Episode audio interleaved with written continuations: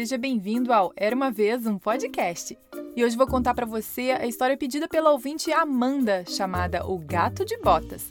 Ela foi escrita por Giovanni Francesco Straparola, mas foi a versão de Charles Perrault que foi adaptada e narrada por mim, Carol Camanho.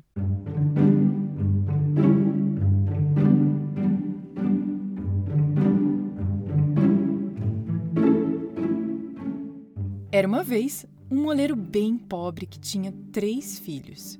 Os anos se passaram e o moleiro morreu, deixando apenas seu moinho, seu burro e um gato.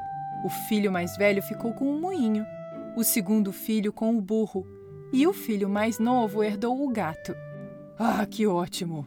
disse o filho mais novo ironicamente. Eu vou comer esse gato e fazer algumas luvas com o pelo dele. Então não terei mais nada no mundo e morrerei de fome. Legal. O gato estava ouvindo seu novo dono reclamar, mas ele fingiu não ter ouvido nada.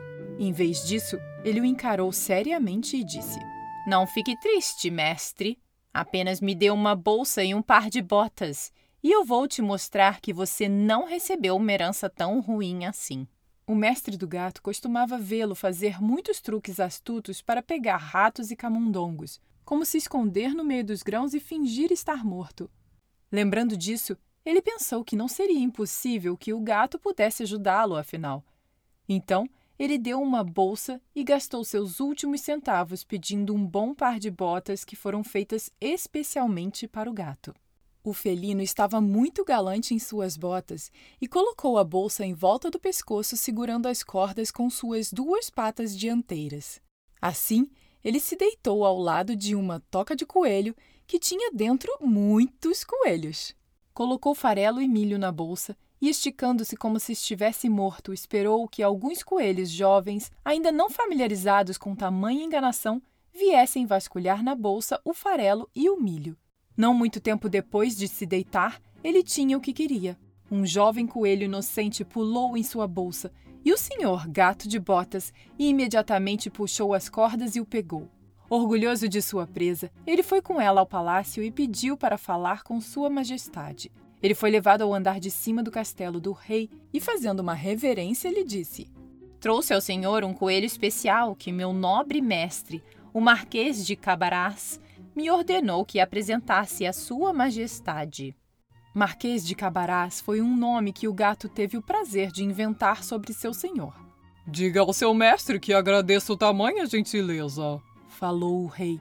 Em outra ocasião, ele se escondeu no meio de um milharal, segurando ainda sua bolsa aberta, e quando um casal de passarinhos esbarrou nela, ele puxou as cordas e pegou os dois. Novamente, ele fez um presente para o rei, exatamente como havia feito antes com o coelho.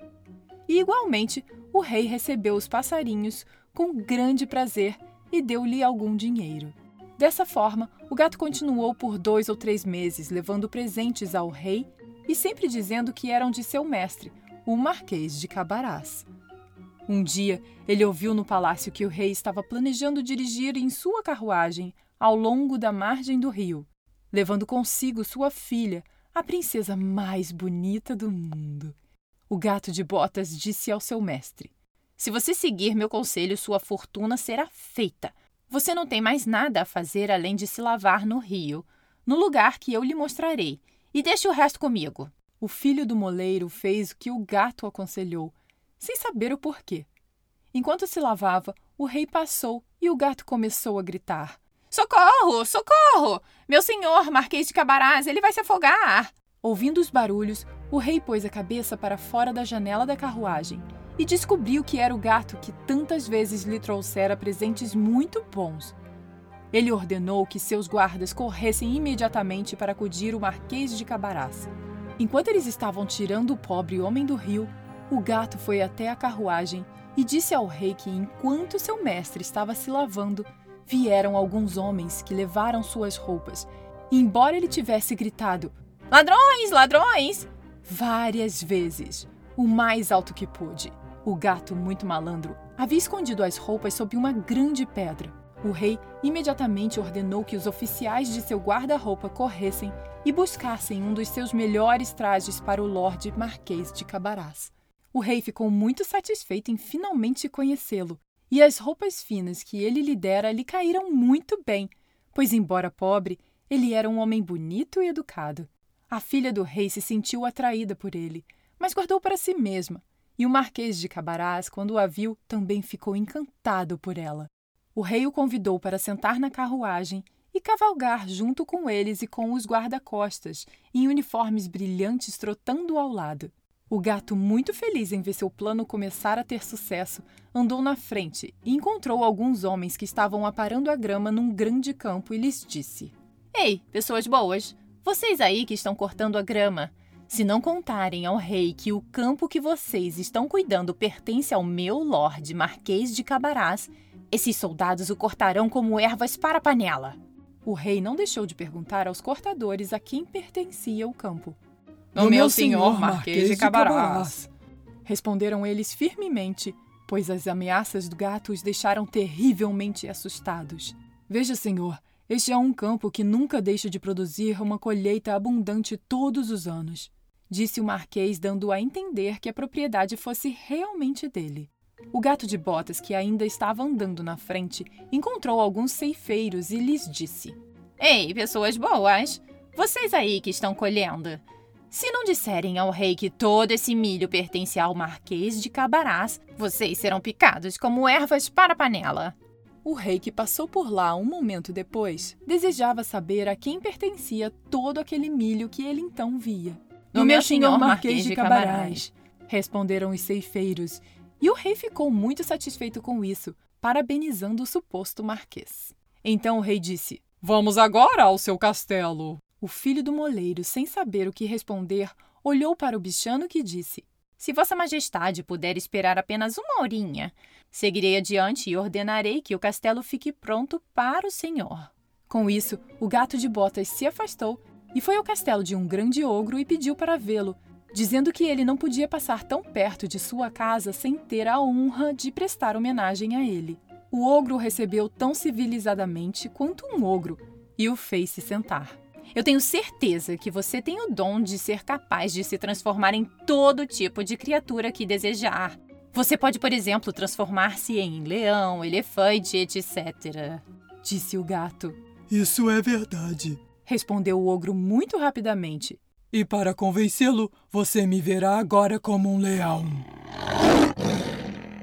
O gato ficou tão aterrorizado ao ver um leão tão perto dele que subiu imediatamente nas cortinas mas com dificuldade, porque suas botas não lhe eram úteis para escalar.